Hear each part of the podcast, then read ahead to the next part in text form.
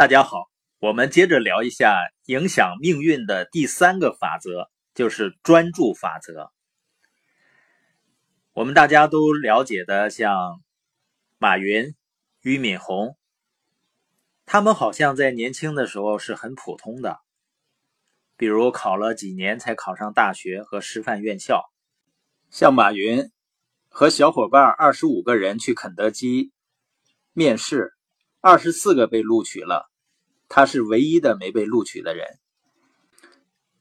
他们当年表现的也很普通啊，实际上他们一定是运用了影响人的命运的第三个法则——专注法则。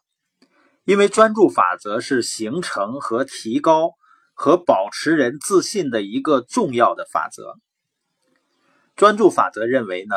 你一直思考的事情终将成为现实，所以要确定一个主题，不断的去思考它，就像给种子浇水、施肥一样。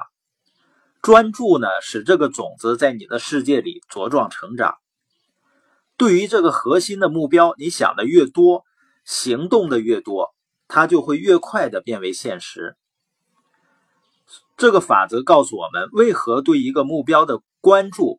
加上毫不动摇的决心，就能收获伟大的成就。而专注、心无旁骛，也解释了为什么普通人能达成伟大的目标。彼得·德鲁克曾经说过：“每一次你发现某件事情接近尾声的时候，你就会发现一个富有使命的偏执狂。”所以，一个普通人在拥有普通能力的条件下。把自身所有的能量投入到单一的目标中，将会收获巨大的成功。这就是专注法则的解释。相比较而言呢，那些目标分散、精力不集中，或是生活毫无目的的人，根本没有机会，或者很少有机会能够获得成功。所以要记住专注，专注，专注。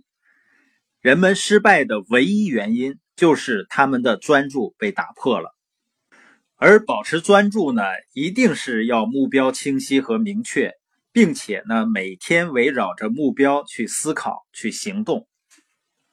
那影响命运的第四个法则呢，叫取代法则。它的意思呢，你的思想只能一次专注于一个想法，要么是积极的思想，要么是消极的思想。不管你是什么样的观念，只要在你的思想意识里长期的储存，就会被你的潜意识接收，变成一条指令或者命令。而我们的潜意识在其他法则的联合作用下，会一天二十四小时不停的工作，把头脑中的主要思想变成现实。